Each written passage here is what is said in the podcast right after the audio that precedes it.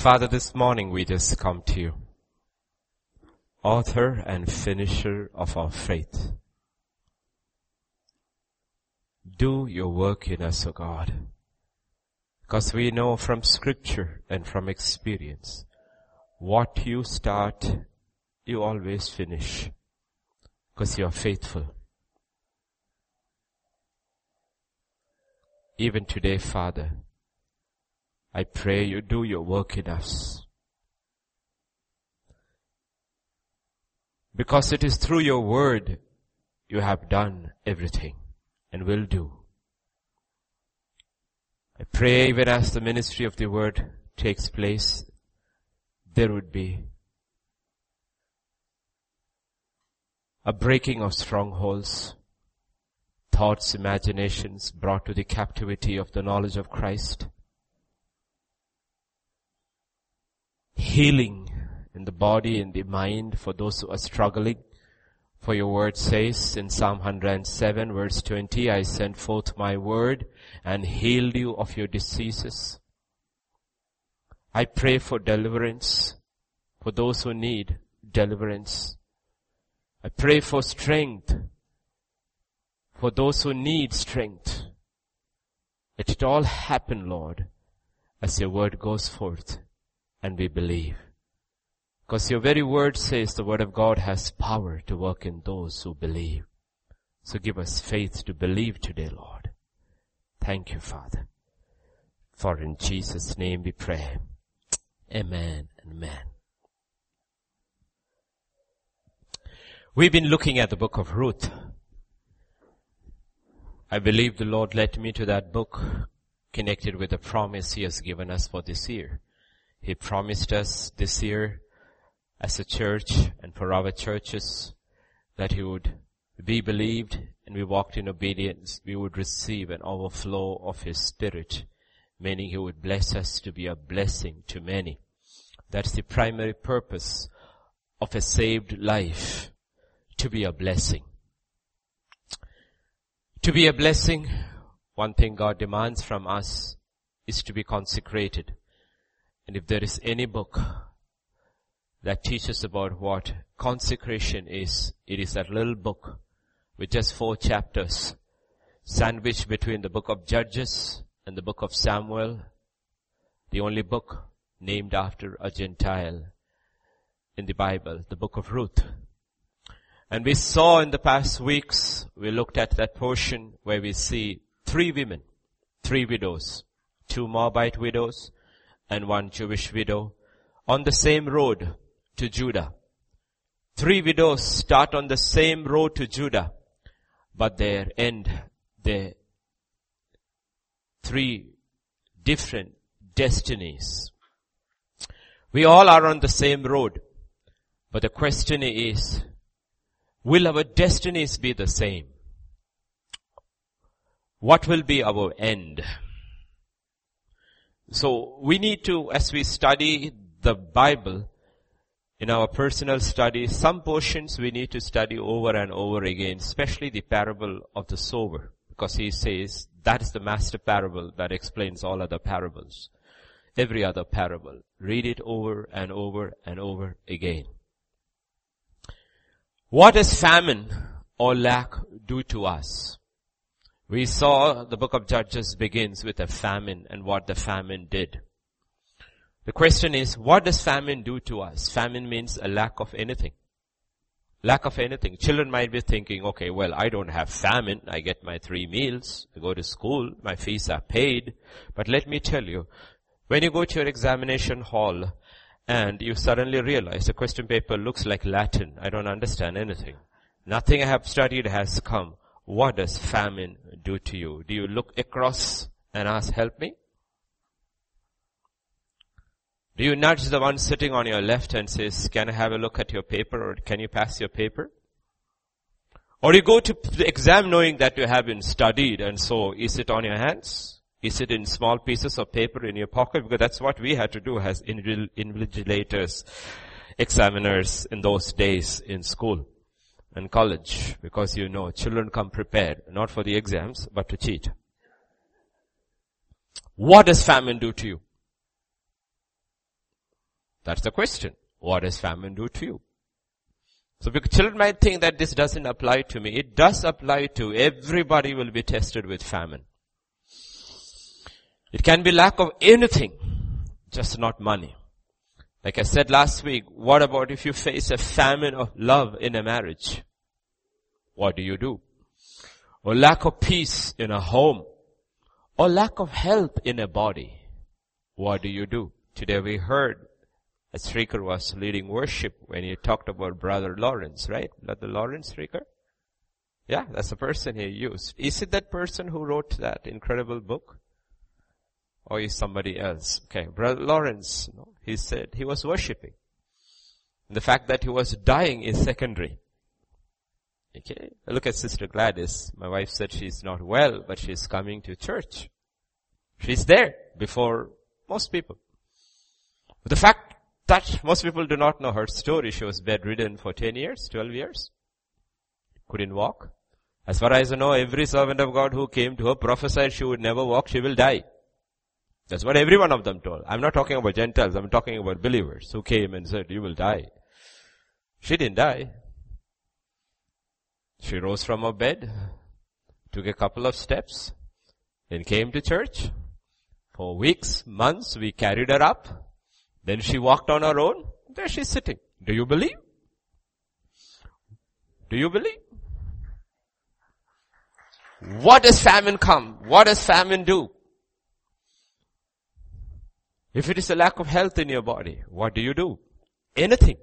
Anything. That's a question we need to ask. When there is famine, what will we do? That's what we see in this story. One quits called Orpha, goes back because she looks, Moab looks green. Especially after listening to Naomi's words, it looks very green. So she goes back. One continues, Naomi, but offended and bitter. She's like the elder son in the prodigal story, lives in the same house, never understands the heart of the father. Offended, bitter. And then there is Ruth. Okay, we have to learn these principles. We have to be learned to be principles. We have to understand how scripture works, how the kingdom of God works. How the kingdom of God works. It's interesting. Jesus said, unless you receive the kingdom like a little child, little child, he said you will not enter. Absolute faith. Little ones just receive it like that, anything you tell them as to whatever the parents say. They don't ask questions, especially when they are small. Every meeting, not our church, other places where I go, often a little one will surprise me. Even Thursday's meeting, completely new setting in the school, full, lots of children too. And you know, I'm speaking to them of the principles five, six, seven principles on which the kingdom of God is based. You know, after the meeting all is over and I finish praying after that, one little kid comes straight to the friend, comes to me, gives me quietly something in my hand and goes. You know what it was? It was a biscuit. Cute. And that's happened to me many times in many meetings. Here I preach to an entire adult crowd and everything is so one child will come and give me something like this and go. That's how the 5000 were fed because one child believed. Okay. We have to understand this is how the kingdom of God works. Now one of the fundamental things you have to be shrewd.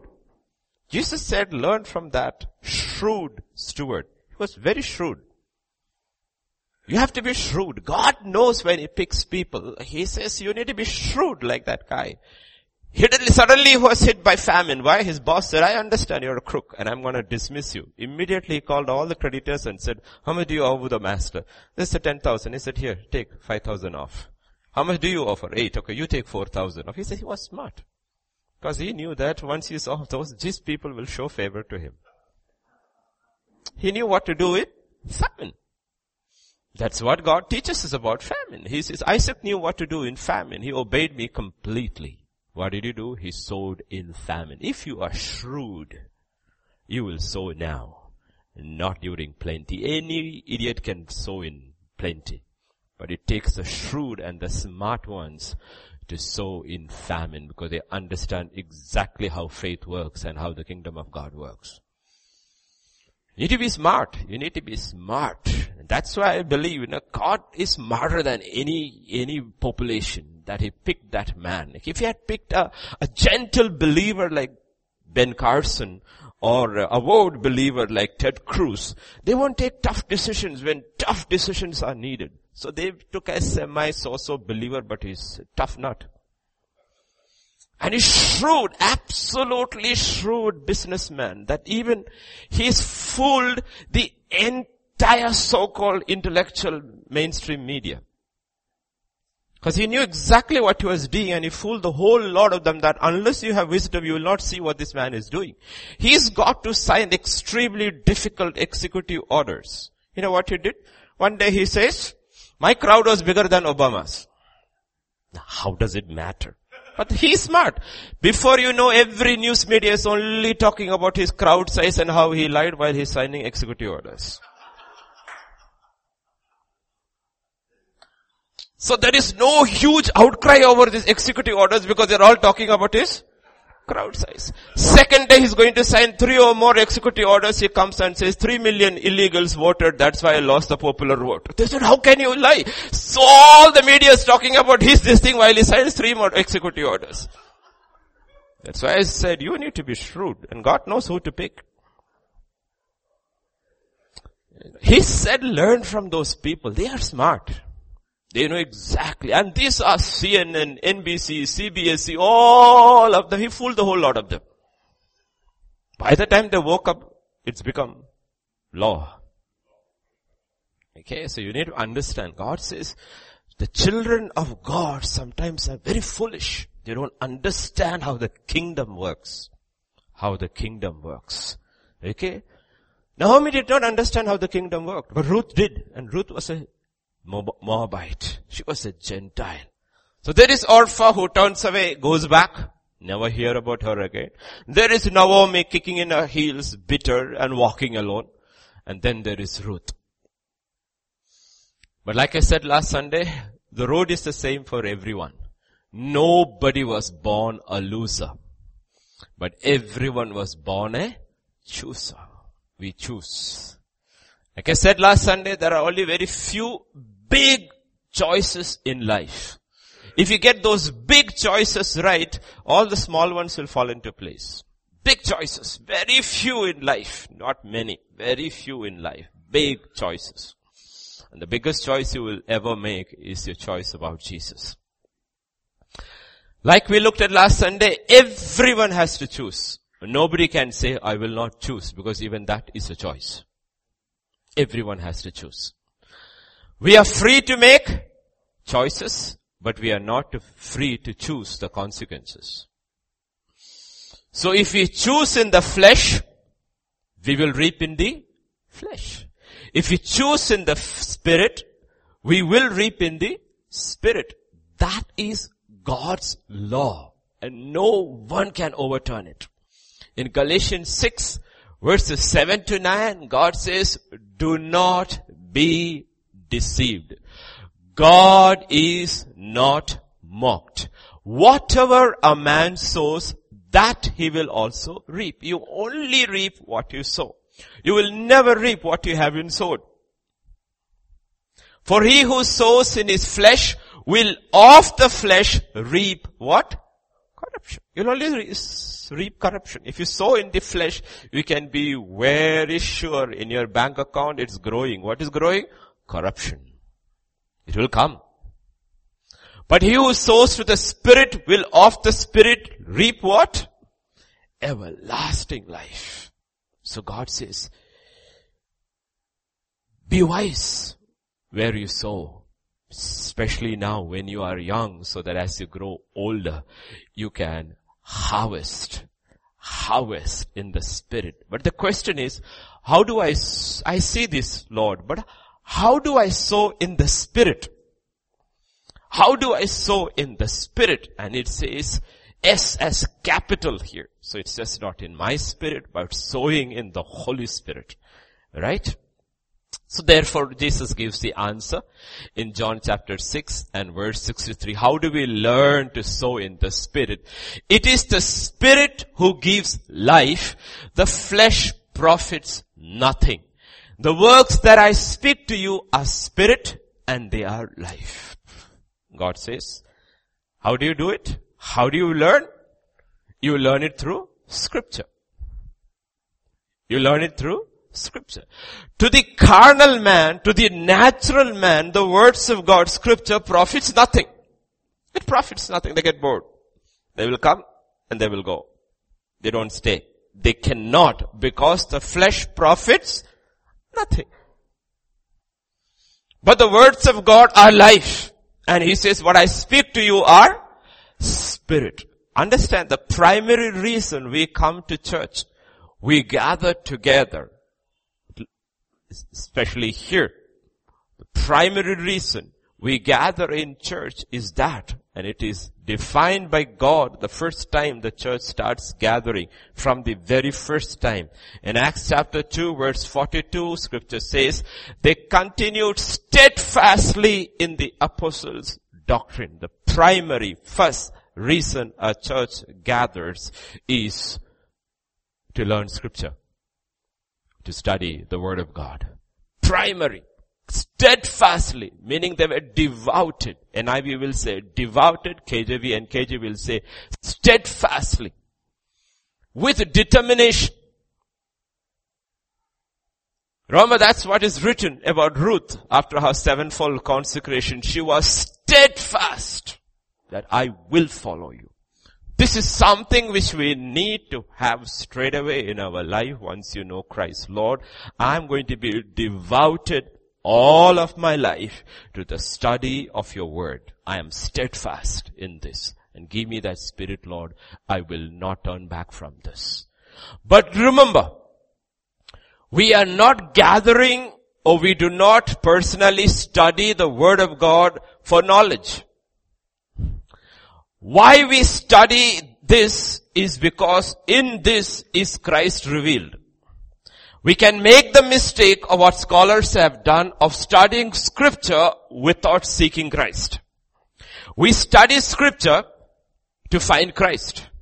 If we study scriptures without the intention of wanting to know Christ better and better, we can become intellectual, knowledgeable in scripture and just become a Pharisee. And I didn't say that. Jesus said that. In John chapter 5 verse 39 and 40, this is what he told them.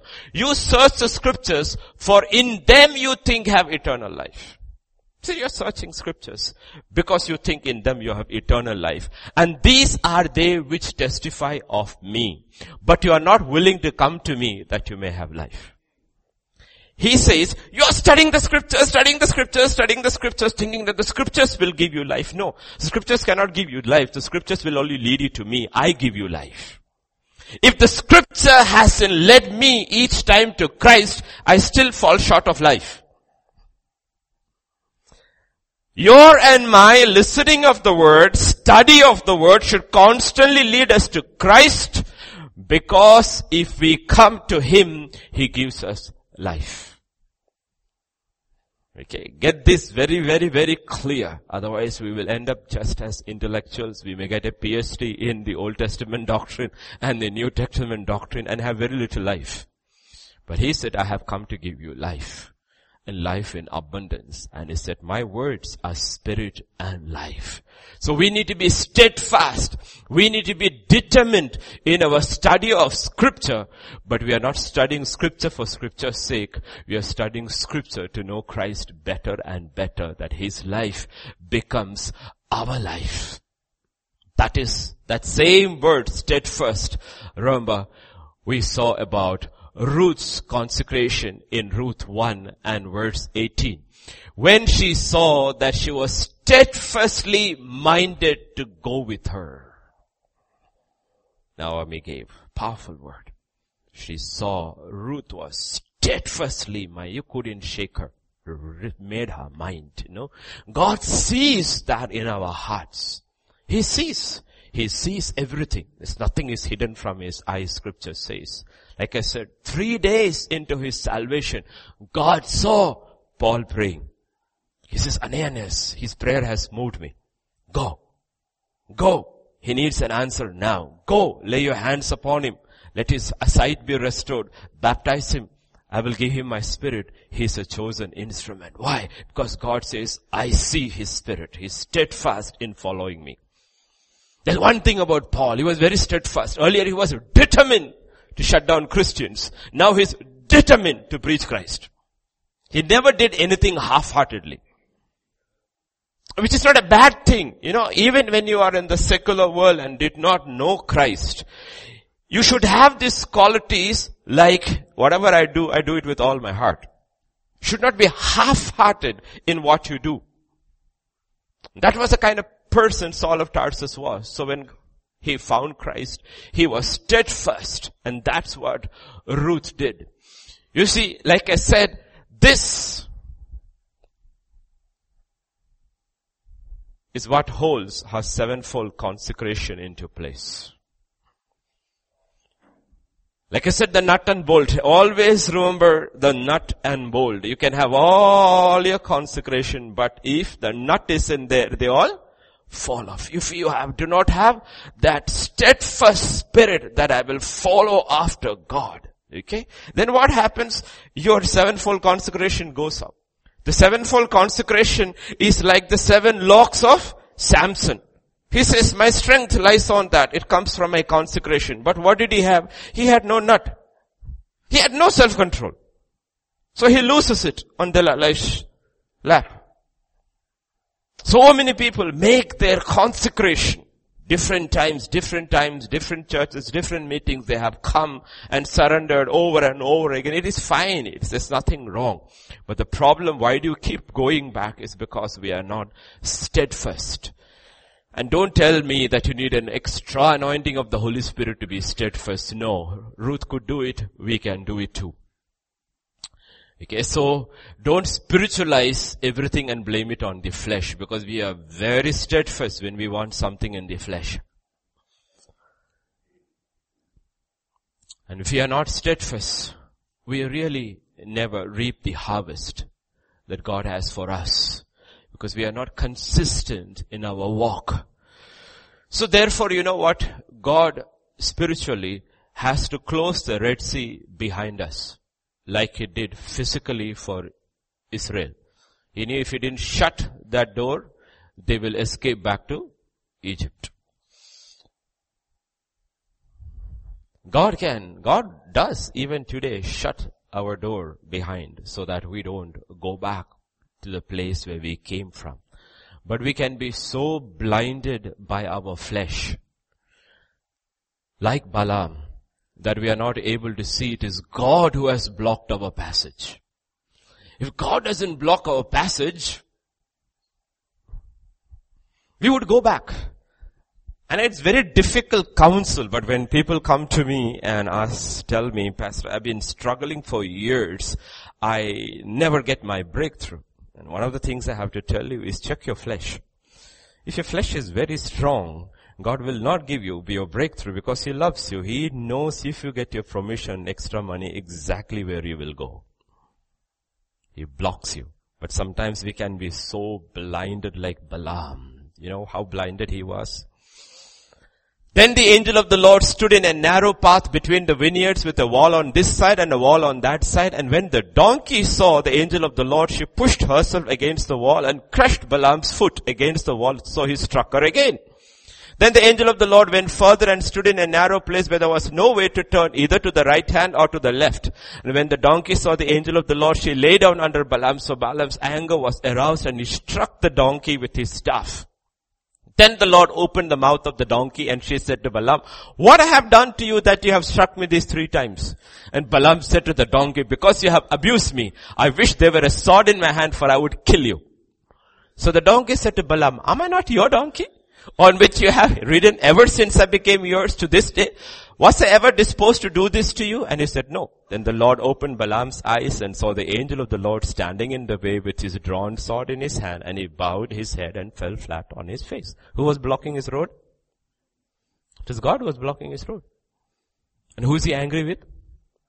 The donkey. And God says, prophet, I want you to show you something. That donkey has more sense than you. Balaam is so angry with the donkey instead of being angry at himself. Sometimes we are so blinded by our love for the world of our flesh and blinded by anger and stubborn because of our self-will. We are not able to see even what a donkey can see. And there are so many like that, like Naomi. You know, Naomi is angry with everything and with God. And the only person she need to be angry with is herself. You are responsible for your mess. You're offended. And it's withholding all the blessings in your life. You know, for all the blessings, I told you this earlier too, the, the Sermon on the Mount begins with blessed are the poor in the spirit for theirs is the kingdom of God and goes down and lists the whole thing. And then little later Jesus gives the nut that keeps all the blessings in place. Every blessing of God. Keep this in heart today, children. Every blessing of God is held together by this one. And if you don't have this, it doesn't matter how much God blesses you, it will all go away. What is that? Matthew 11 and verse 6. Blessed is he whosoever shall not be offended in me. What does it mean? People get offended with the word of God. Naomi was offended with God. He says, blessed is he who is by no reason offended with me. Jesus, the word of God. Why? Why does he say so? He himself gives the answer in scripture in Proverbs 18 and verse 19. A brother offended is harder to win than a strong city. A person who is offended by the word of God, it is more difficult to restore him back to God than anybody else. Anybody else. It's easier for God to lead Ruth through Naomi than to lead Naomi. Jesus Naomi, you are like Balaam. I cannot speak to you. I cannot. Ruth is just like a donkey. She doesn't know anything. But you know what? I can speak to her. Because she is not offended. You are offended. Beware of offense. Do not get offended with the word of God. See, that's the difference between Peter and Judas. God rebuked, Jesus rebuked Peter more severely than he rebuked Judas. But Peter was never offended. Get behind me, Satan. Okay, okay Lord. Never offended. Judas was offended because Jesus publicly told him about Mary's splurge of that anointing oil and Judas was offended and therefore he could not be restored. These are fundamentals of consecration. Like I said, no, last Sunday, if you didn't get anything else, you have to decide whom shall I serve. If you don't get anything else, today make this consecration, Lord, help me never ever to be offended by your word. Doesn't matter from whom it comes. Never to be offended. Guard my heart, O oh Lord, from offense. Remember, that's what Jesus said in that parable of the sower in Matthew chapter 13 verse 20 to 21. He that received the seed into the stony places, the same is he that heareth the word and unknown. It's a old English. I wanted KJV. That's why I asked them to put KJV. With joy, with great joy receives it. Yet he has not root in himself, but endureth for a while. For when tribulation or persecution arises because of the word, by and by he is offended. He gets offended. He receives the word with great joy. But every word you and I receive personally from God has to be tested. And when the testing comes, people get offended. Offended. That's where you need to be steadfast about it. The word you and I have received from God has to be tested. Otherwise, how will we know it is true? Unless it is tested. Let me tell you, the greater the promise you personally receive from God, the greater it will be tested in your life. Everybody's testing is not the same. It is depending upon the promise you receive from God. The greater the promise you have received, the greater you will be tested in life. In Psalm 105 verses 17 to 19, this is what scripture says. He, who is that? God. Not his brothers who sold him. It was God. Sent a man before them. Joseph was sold as a slave. He was sold as a slave. They hurt his feet with fetters. He was laid in irons, chained. Why? Until the time that his word came to pass, the word of the Lord tested him. He was given a dream at 17. You will be a king. You will be crowned. All your brothers, your whole family will bow down before you. You was like any excited teenager boy. He went around and shared his vision with everybody. Do you know what I saw yesterday? Boy, do you know? So excited. But God says, now you're going to be tested. And I'm going to see during these tests, because the promise you have received, whether you will be offended or not. If you are offended, you are not worthy to be, that promise to be fulfilled in your life. You have to prove yourself that you're worthy of the promise that you have received.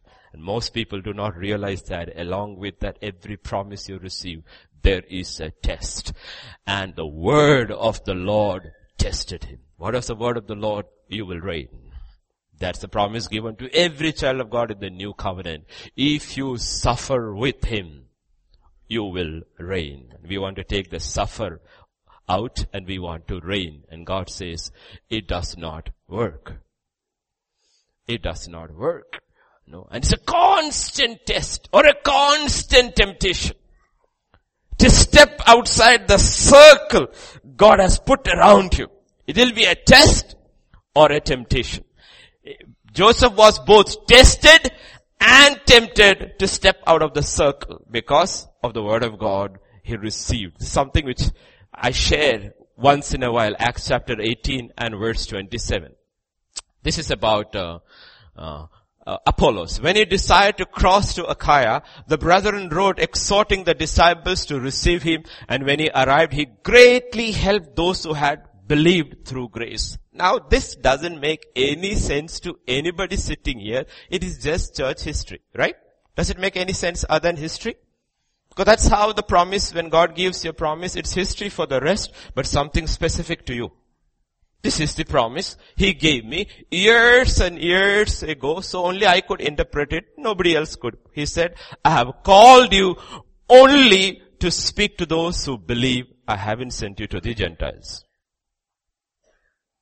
I haven't sent you to the Gentiles. I have sent you only to teach the believers and strengthen them.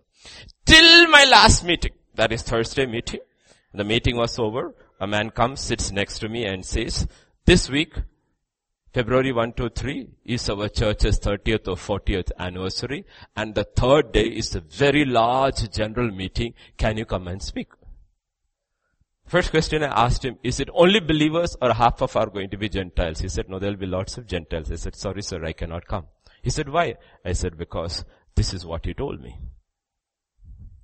Consistently, year after year, month after month, I have to remember this to know that there will be tests, there will be temptations, stay within line. I gave you the promise, you will be tested, you will be tempted.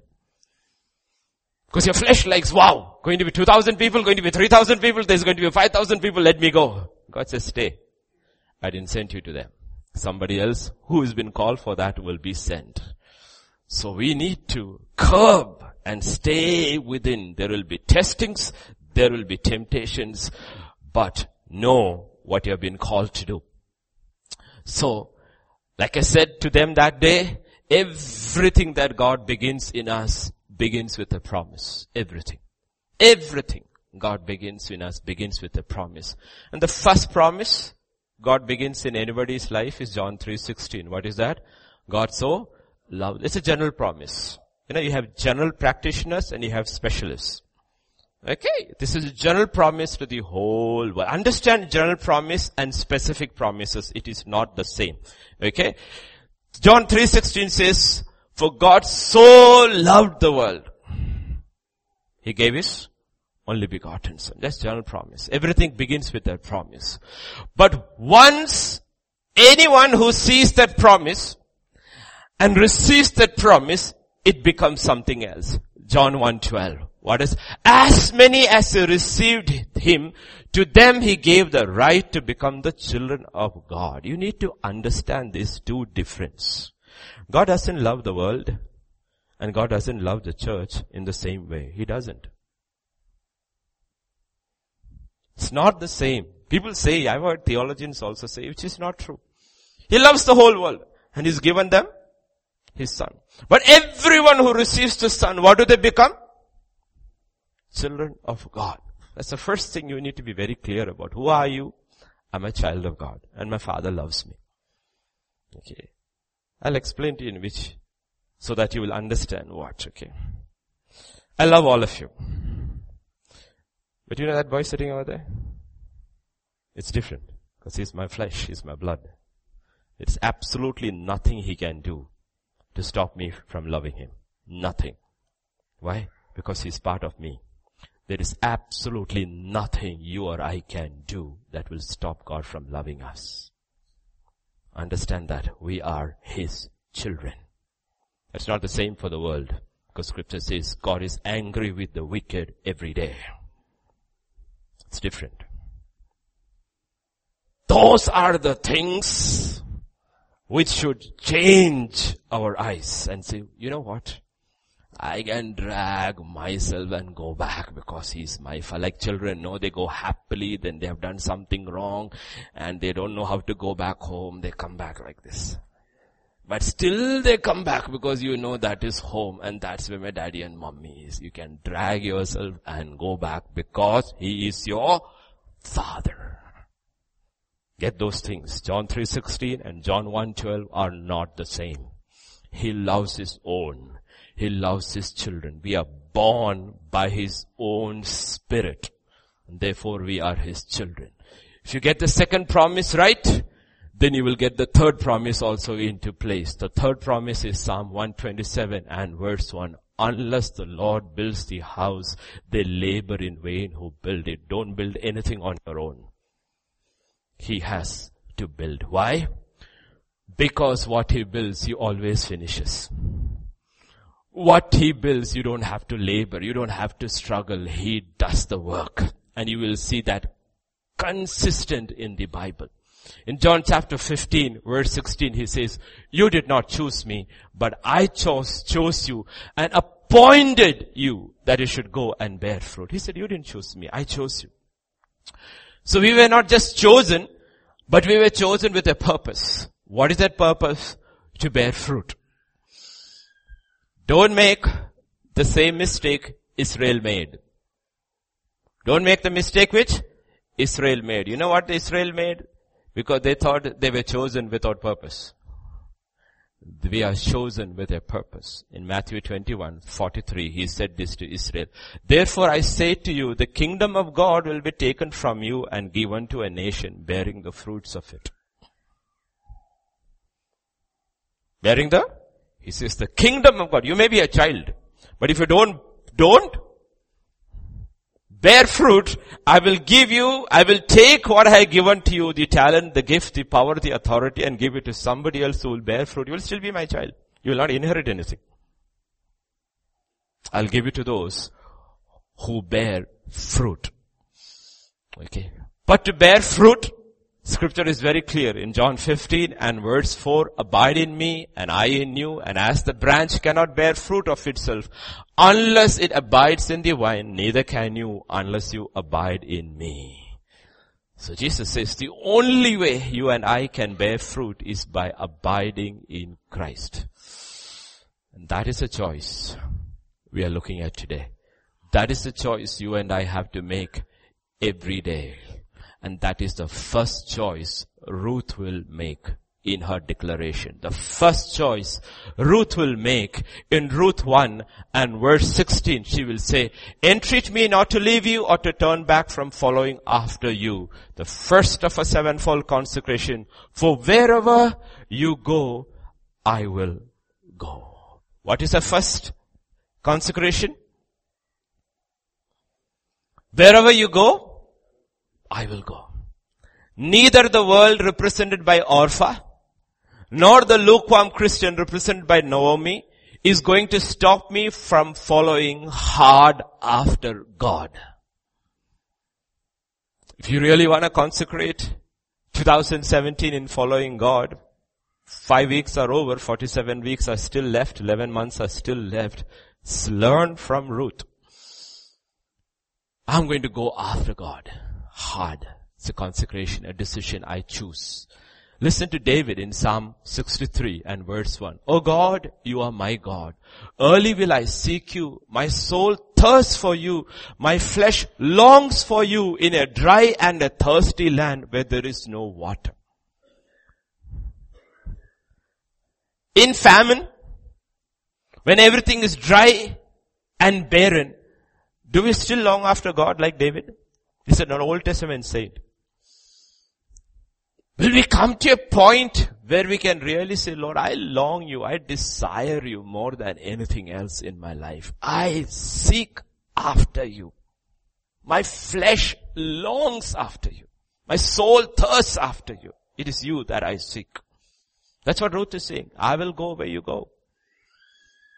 Can we come to the place like the sons of Korah in Psalm 42 verses 1 and 2? As the deer pants for the water brook, so pants my soul for you, O God. My soul thirsts for God, for the living God. When shall I come and appear before God? Sons of Korah? Interesting. Can we follow after God that way? Look at verse 3. Can I have verse 3, Sam? Sorry, I didn't put it down.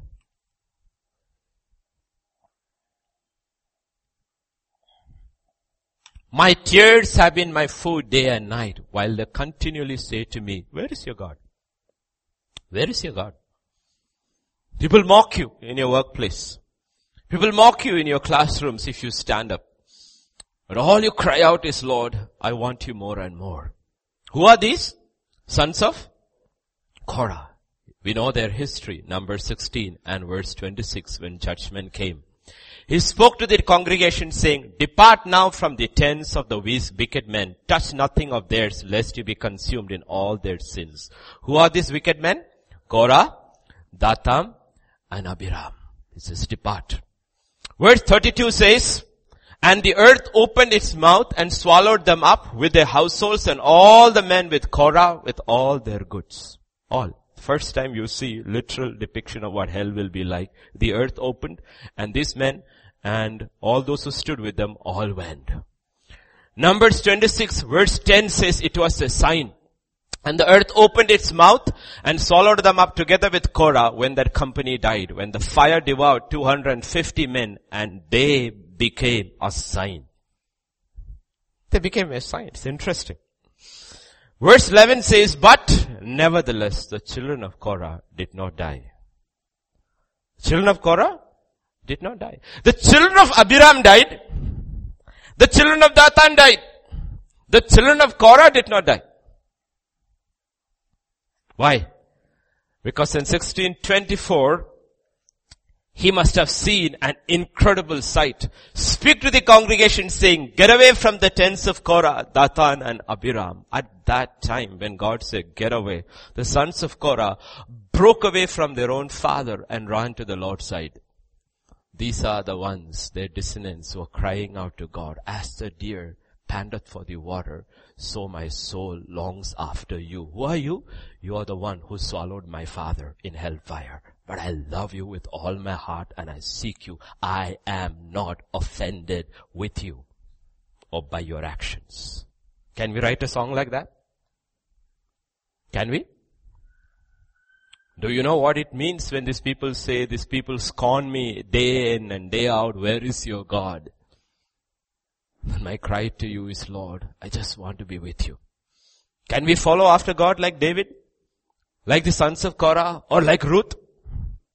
That's why he said we are making eternal choices as we make these little choices and big choices here on earth one day.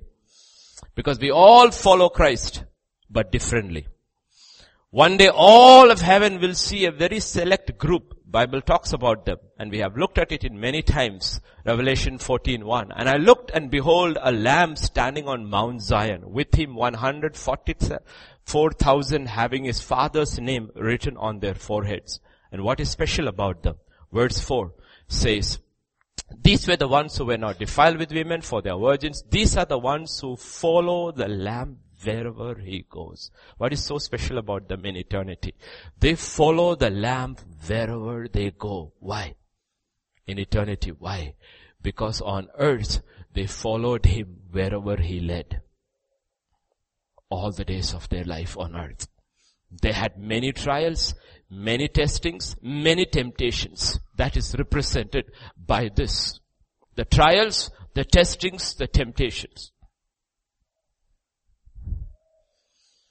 But they chose because they realize we are born choosers, not losers. And they chose to follow and to be led by him on earth. This was Ruth's first declaration. Where you go, I will go. The question is, are we willing to be led?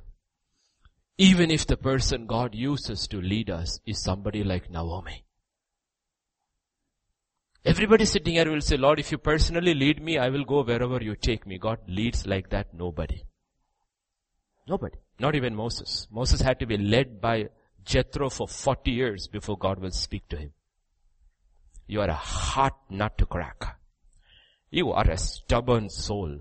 You know what? I'm going to see whether you can be led by your father-in-law for 40 years before I will speak to you and lead you myself. Jesus had to be led by Joseph and Mary for years before he's led by the Spirit himself. Our thing is that we all want to be independent. God says there is nothing like that. Even my son when he came on earth wasn't independent. He was dependent on earthly people to be led. Can we be led by somebody as harsh and as bitter as Naomi, but who still speaks the truth? That's what Jesus said, you know what? Listen to what the Pharisee says. Don't follow them. Don't live like them, but listen to them because they know the truth. Naomi knew the truth, but don't be like her Ruth. Will we be led? Scripture says, as many as are led by the Spirit of God shall be called the sons of God. But the Spirit of God leads us through other people before He will start leading us individually. When Rebecca was asked a question, will you go? What did she say? They called Rebecca and said to her, will you go with this man? And she said, I will go. Really, Rebecca? Do you know this man? No, I don't know. Will you go with this man? Yes, I will. Eliezer is a type of the Holy Spirit who will lead her to the tents of Abraham, the type of God the Father, to forever to settle down with Isaac, a type of Jesus. Will you go? Yes, I will go. But wait a second. In the Old Testament, the desire of every woman was to get married and settle down. And Rebecca has been listening very careful to Eliezer's story. And what was Eliezer saying? What was he saying? He said, I am Abraham's servant. The Lord has blessed my master greatly and has become great. And has given him flocks and herds, silver and gold, male and female servants, camels and donkeys. And Sarah, my master's wife, bore a son to my master when she was old. And to him he has given all that he has. Can you imagine? Rebecca's eyes must have become like saucers.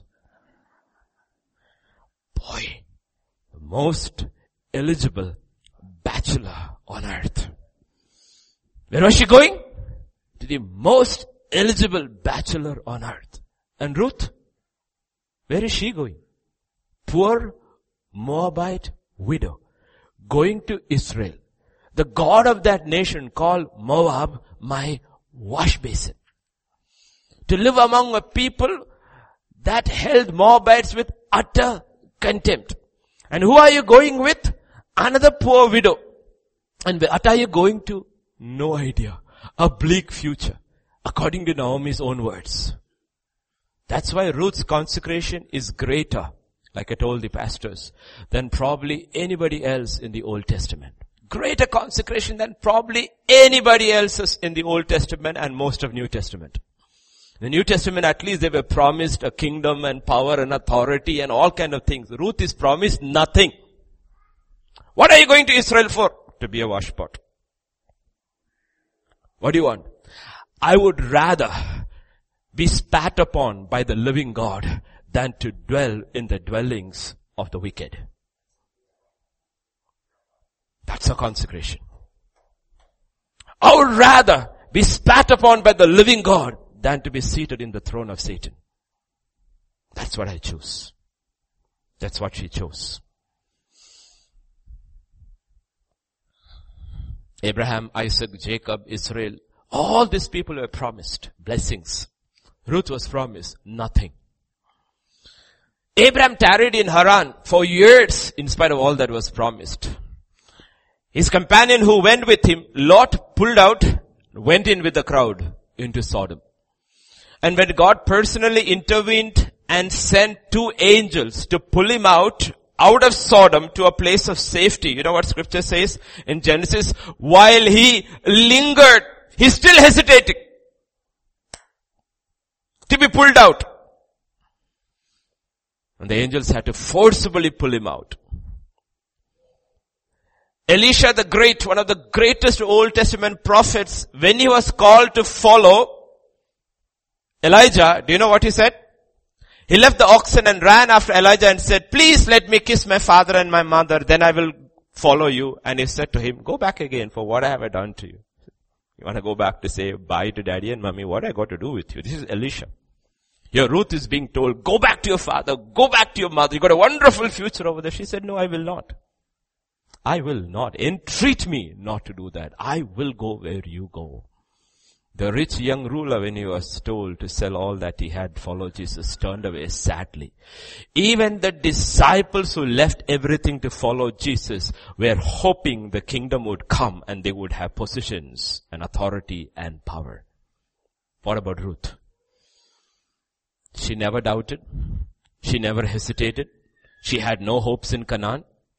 And what little of Christ she saw in Naomi, she clung to that. I will go where you go. The question is, can we say that? No turning back. These are life changing, eternity defining statements and movement, moments in a person's life. When you really from your heart bend down on your knees in your prayer closet and say, Lord, I will go where you go. The only man like that I see in the old, in the new covenant is Paul. The day he met Christ, he bent his knee and says, what will you have me do? Meaning, whatever you ask me to do is fine. Wherever you take me is fine. I will go where you go. And he never turned back after that. Never turned back. Do you remember the scene when Absalom has taken over Jerusalem and King David is fleeing Jerusalem with a few set loyal people? He's fleeing Jerusalem. Absalom has taken over. He doesn't even know whether he'll ever come back to Jerusalem alive or not, or this is the end, because they're getting ready for war, and the people, the crowds, everybody has moved on to Absalom's side. While he is leaving Jerusalem, a set of loyal followers follow him. Along with the ones who follow him is a Gentile. Part of the mercenaries, those days also join kings. His name is Ittai. Ittai the Gittite. Where is he from? From the original Goliath's hometown. He's from Goliath's hometown. He's a Hittite. He is not a Jew. He's not an Israelite. He's part of somebody who probably joined very late to David's army. And you know what? David looks at him and says, what are you following me for? You have no hope and future in following me. You can go. Go back. I'm not holding anything. You back. Go. Make your own future. Go back wherever you want to go. Make your future. Do you know what Ittai says? In 2 Samuel 15 verse 21, Ittai answered the king and said, As the Lord lives, and as my Lord the king lives, surely in whatever place my the Lord the king shall be, whether in death or life, even there also your servant will be. Son of the Gentile in the Bible. He has no clue where David is going. He has no idea whether David will come back alive. Everything looks like David will die and his soldiers will die in battle because the army, the people all have shifted on to Absalom's side. That is why he doesn't say life first. He says death first. Wherever the king shall be, whether in death or life. I see death. I don't see with my physical eyes you surviving this. I see you dying. In that case, I choose to die with you.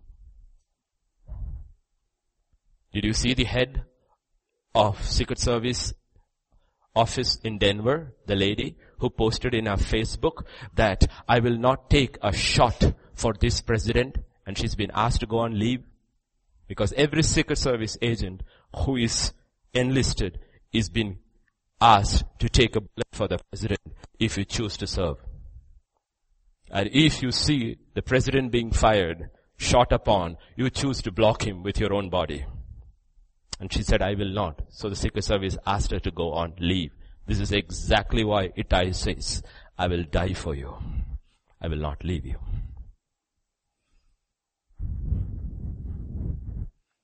I will not leave you. God says, Gentile, another Gentile. Can we say, wherever my Lord Jesus, in death or life, I go where you go. That's what's written about Jesus in Isaiah 50 verse 7. The Lord will help me, and therefore I will not be disgraced. Therefore I have set my face like a flint. Flint means stone. I've set my face like a stone towards Jerusalem and to the cross. I will not draw back.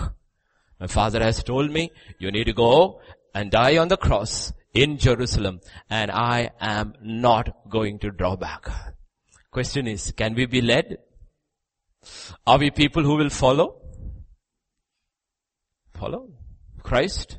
No conditions, no strings attached. Where you go, I will go.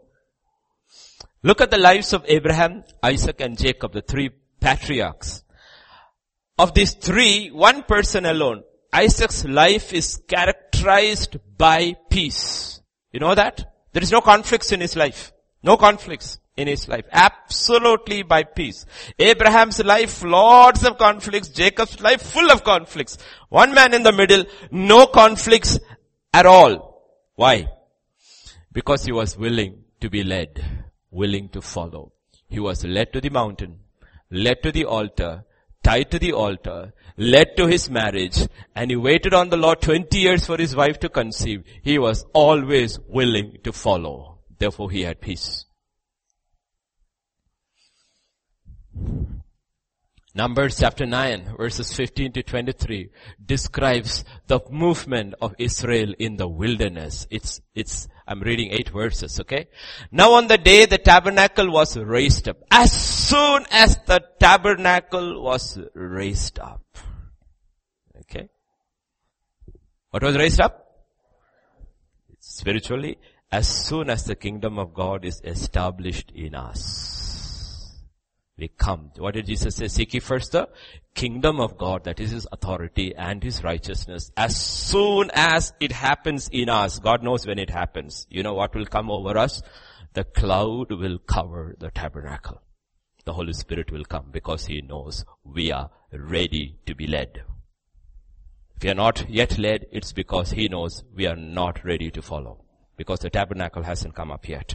As soon as the tabernacle came, the tent of testimony from evening until morning, it was above the tabernacle like the appearance of fire. So it was always the cloud covered it by day and the appearance of fire by night. Whenever the cloud was taken up from above the tabernacle, after that the children of Israel would journey in the place where the cloud settled, there the children would Israel would pitch their tents. At the command of the Lord, the children of Israel would journey and at the command of the Lord, they would camp. As long as the cloud stayed above the tabernacle, they remained encamped. Even when the cloud continued along many days above the tabernacle, the children of Israel kept the charge of the Lord and did not journey. So it was when the cloud was above the tabernacle a few days. According to the command of the Lord, they would remain encamped and according to the command of the Lord, they would journey. So it was when the cloud remained only from evening until morning.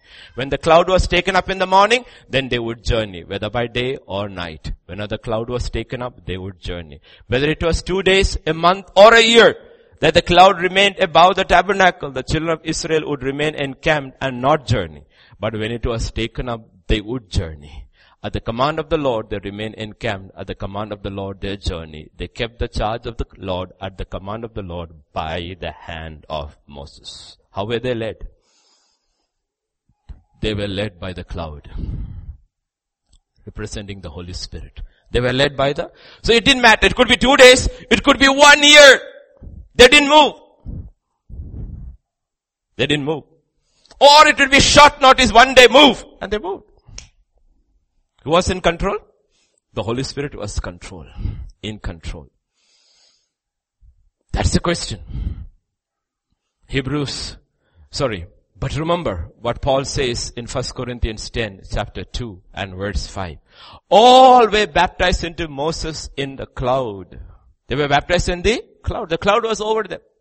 By the hand of Moses. They were all being led by the Holy Spirit. But what does verse 5 say? But oh, with most of them, God was not well pleased. Meaning, you can be led by your feet and just rebel in your heart. What does it mean? A church go in one direction because the hand of Moses is leading them. So everybody goes in one direction. But everybody is not moving in their hearts. Outwardly, if you look at Egypt, Israel, cloud moves, Israel packs up and moves. Cloud stops, everybody packs, unpacks and stays. Cloud moves again, they move. But in their hearts, they never moved with the cloud. Be careful. They always have to look up for guidance. We are also told to look up for guidance. In Hebrews 12 verses 1 and 2, the difference. Therefore also since we are surrounded by so great, what? Our cloud is what? A cloud of witnesses. There are cloud of witnesses who have gone before and still living. That's why we talk about these witnesses, old witnesses. We talk about, Vijay will talk about John Piper. It's old, consistently. We look at them. One in that cloud. It's not one who's gone before but living. You'll talk about Zac Poonen. Or you talk about Ravi Zach. I looked at his 2017 January 4th message I was listening last week. Wow, old man. I don't know how old is he now, 75, 76, 78? Because his huge university crowd speaking. What grace. Crowd.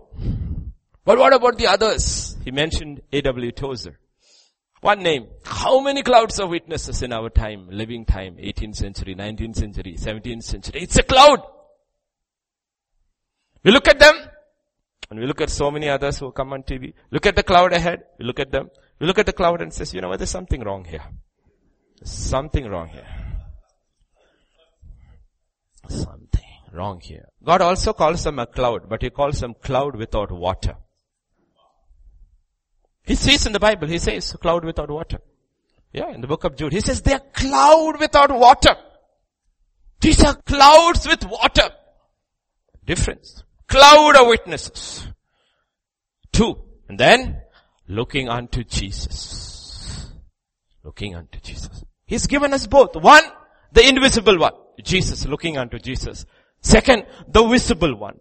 The witnesses, the saints who have gone before us and living in our times. He says, look at them. Keep your eyes focused on this, on Christ Jesus and the cloud of witnesses. Always, always look at this. That is where we go wrong. We go wrong is that one, we only look at Jesus, but He's invisible. Because He's invisible, invisible things can be interpreted many ways. But the cloud of witnesses who have gone about are visible. And you will see, Spurgeon looks the same. Tozer looks the same. Piper sounds the same. Zac Poonen sounds the same, but why do people dislike Zac Poonen so much? He sounds like all the other saints.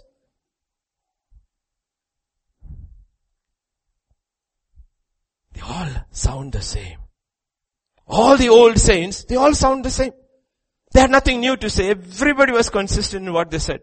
They though lived in different times and nobody knew each other. They all spoke the same cloud of witnesses.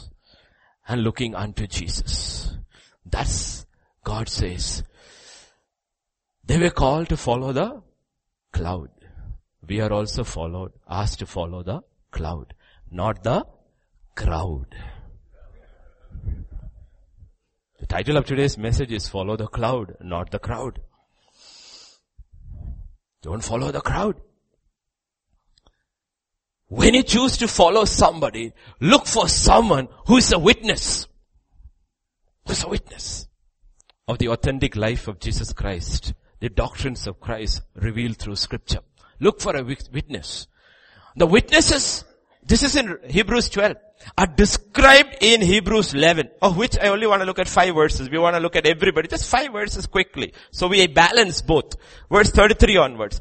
Who through faith subdued kingdoms, worked righteousness, obtained promises, stopped the mouth of lions, quenched the violence of fire, so, escaped the edge of the sword, out of weakness were made strong, became valiant in battle, turned to flight the armies of the aliens. We look at this. Women receive the dead, raised to life again. Usually we read only this much. We love that part. Wow. I want to shut some mouths of lions too. Okay. I want to break down some teeth or some cities. Okay. All that. But second part of it. This is also faith. Others were tortured.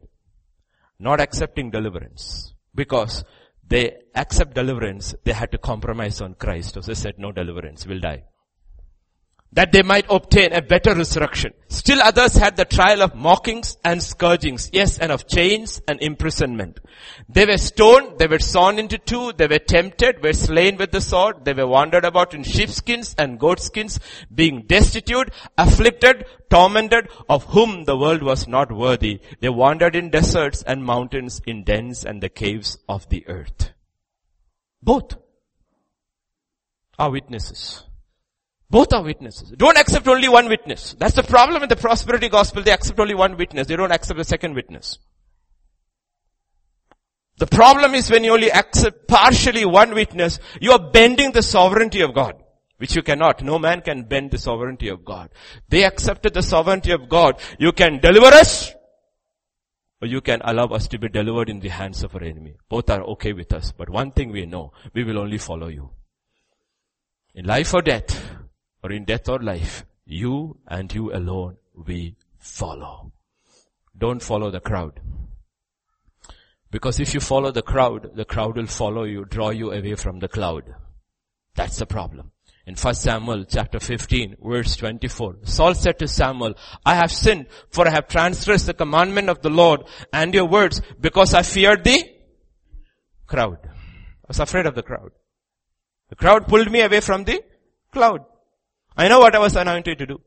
I know I was given a new heart. I know the Holy Spirit had come upon me with power, but the crowd pulled me away from the cloud. Numbers 14 verses 1 to 4.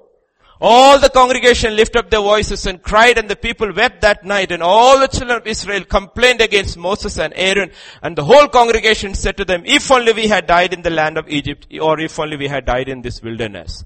Why has the Lord brought us to this land to fall by the sword that our wives and children should become victims? Would it not be better for us to return to Egypt? So they said to one another, let us select a leader and return to Egypt. What were they doing? There's, the crowd was separating away from Moses into whom they were baptized in the cloud. They said, no, we are not going to follow you anymore. We want to pick another leader who will do according to what we wish. That's the problem with the crowd.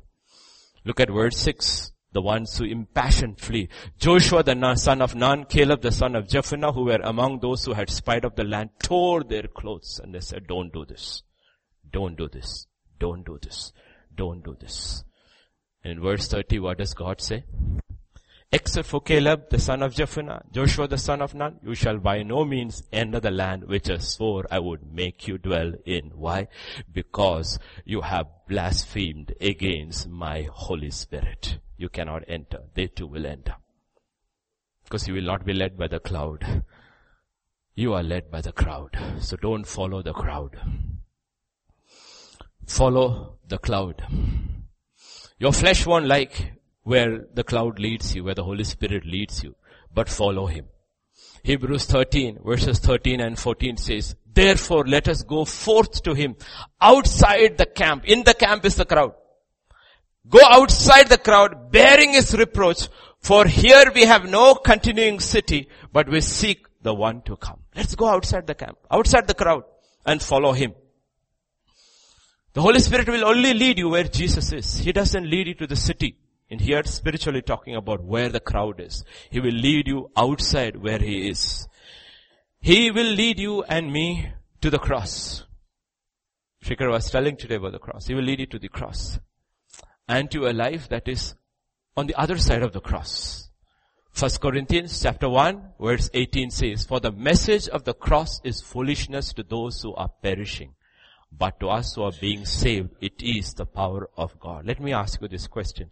Whenever you hear about the cross, about sacrificing yourself, nailing your flesh, making these efforts and all, do you sound, does it sound foolish?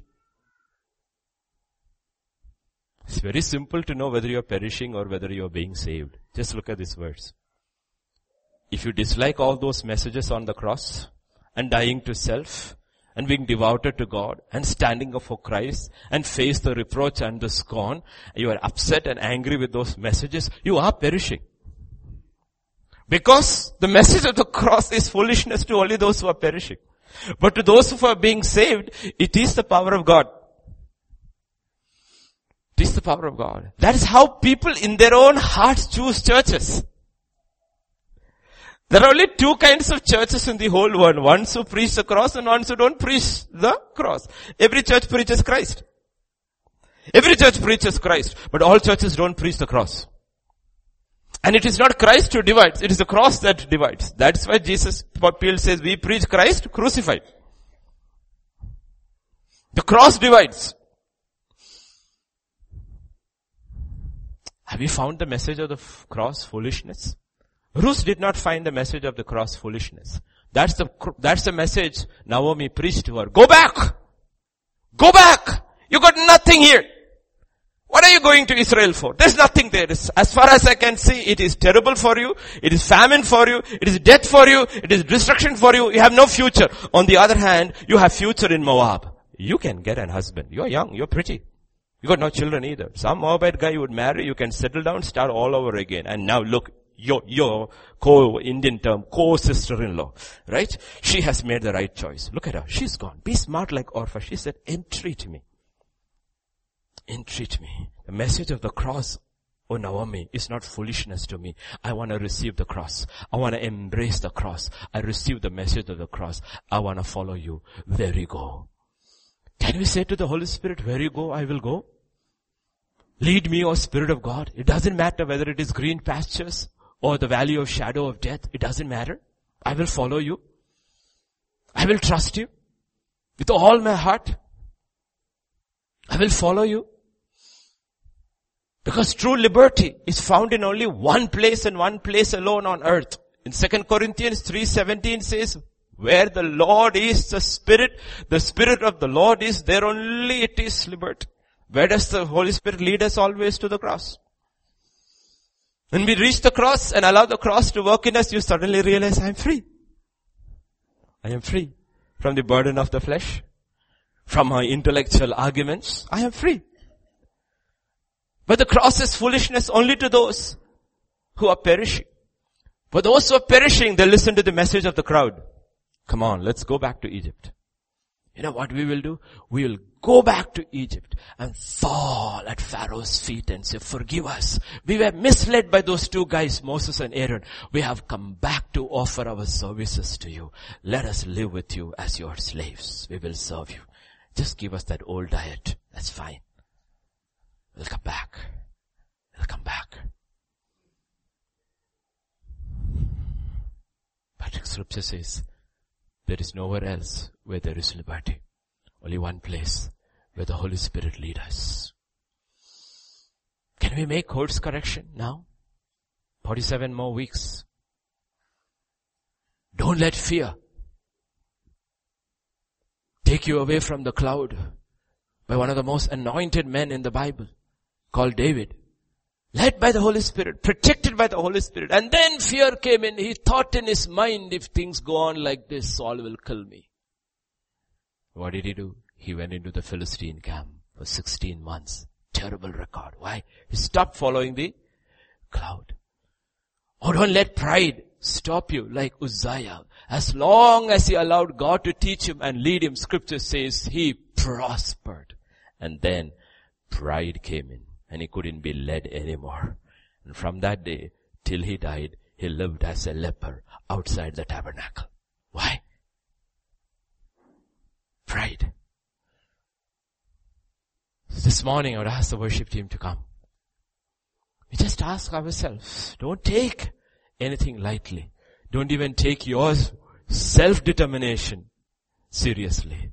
It's only He who can. That's why we consecrate ourselves. We only see once in scripture on the road to Damascus, but I believe when he said, I die daily, I believe every night of every day of his life, Paul went on his knees and surrendered himself over and over again back to that God who called him on the road and say, Lord, save me from myself. Lead me, O oh Lord. Lead me. Lead me. Lead me until I finish this journey. Lead me, O oh Lord. This morning, it's a personal decision. These are not crowd decisions, okay? These are personal decisions. Nobody as a crowd can, as a crowd cannot make this decision. Only individuals can make this decision. It was Ruth's personal decision. Where you go, I will go. It was Ittai's personal decision. Where you go, I will go. We can start like Abraham, end up like Lot. This morning shall we stand up? As we sing that song, if it's from your lips, we will enjoy the music. If it is from your heart, the Lord sees it shall we sing? Shepherd of my soul, I give you full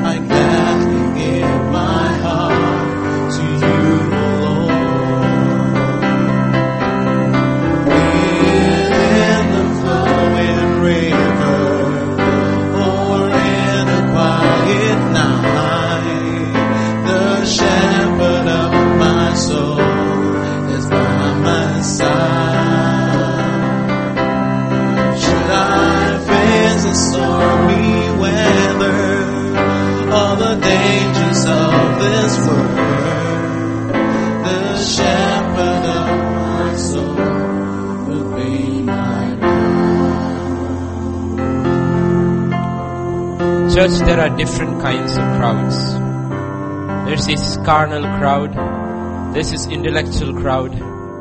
There's this fearful crowd. This is scornful crowd. I don't know which crowd you're attracted to. But above all, the most, most dangerous crowd for the religious is a crowd that is offended. You see, when Jesus said, blessed is he who does not fall away because of offense, he was talking to the greatest of the Old Testament prophets. the greatest born of women in the Old Testament according to Jesus' own words. John was offended that because of his preaching, he ended up in prison. He was offended. That's why he sent his disciples to ask Jesus, are you the one to come or should we look for somebody else? The reason he asked the question, the unspoken question was, if I was preaching your word, then why am I in prison? He was the greatest of the Old Testament prophets and he was offended. That's why Jesus says, guard your heart from offense. Guard your heart from offense. Don't fall away because of offense. The scripture says it's more difficult to restore an offended brother. The scornful brother can be restored. On the cross, both the thieves were mocking Jesus. But after a while, one stopped and he cried out to Jesus. And Jesus gave him the promise, tonight you will be with in paradise. He was part of the scorning crowd. The disciples had locked themselves up in the upper room because of fear. They were the fearful crowd. But when the resurrected Savior appeared, He said, peace, fear not.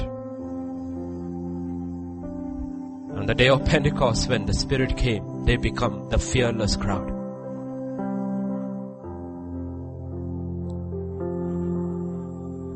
Moses and Jacob all were part of the proud crowd.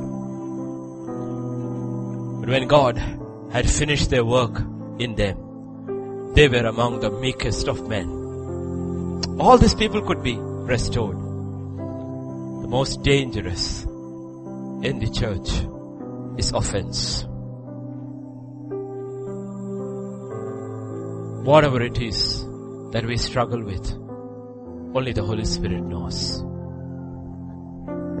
Let the Spirit of God speak to you. Let the Spirit of God show each one what will stop you from following Christ this year. Surrender that into His hands today. Say, Lord, like Ruth, I want to say, wherever you go, I go. Where you go, where you lead, I will follow. If it is to the city, I will go where you are. If it is outside the city, that's where I will be. Help me to follow the cloud, Lord not the crowd. Father, this morning we come to you as blood washed children, born of your own very spirit, children of God. Father, I pray, search our hearts. For we ourselves do not know our hearts, only you know. Search our inner man and show, Lord, what is there in us that you would stop us from following you all the way. You show us.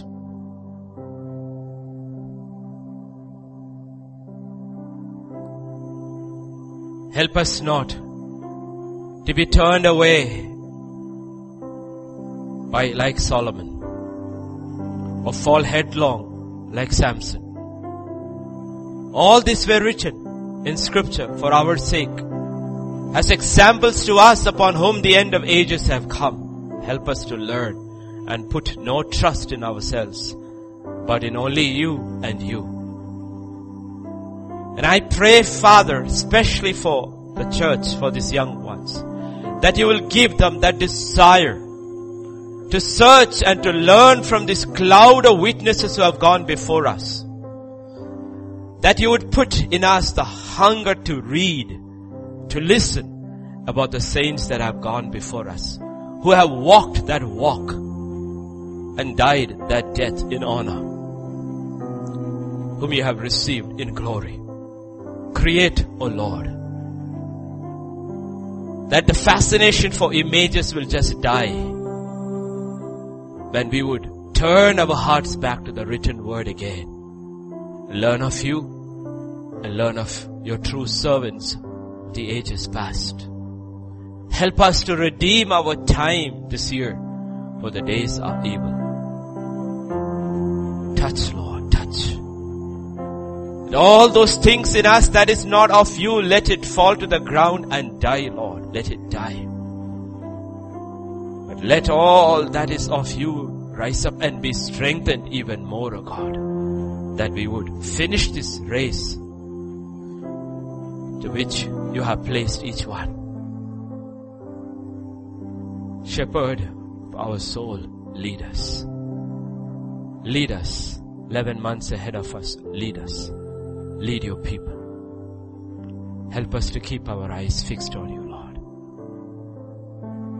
Another week, another month begins. We know nothing that awaits us. You know everything. Go before us. Let every crooked path may be made straight. Let every rough road be made smooth. Let every valley, every ditch be filled. Let every mountain be brought low. Not that we can walk in ease, but so that the Prince of Glory might be manifested in our lives. So that the Gentiles might see that light rise upon your people call upon the name of Jesus. Take us, O Lord, the path you have chosen for us. Let no man, no soul turn back. For your word says in Hebrews 10:38, my righteous who walk by faith, if he turns back, my soul will not be pleased with him. Help us not to turn back, Lord. Not today, not this week, not this month, not the days that are ahead, but to follow you, Spirit of God, where you lead us. Thank you, thank you, Father. We just thank you for your goodness, your mercy, your kindness, and your compassion towards us. Thank you, Father. Thank you. We now, Father, by faith, we just lift up holy hands and we just bless your holy name. We bless your holy name. We bless your holy name. Thank you, Father. For in Jesus' name we pray. Amen. May the grace of our Lord Jesus Christ, the love of the Father, and the fellowship of the Holy Spirit rest and abide with each one of us. Amen.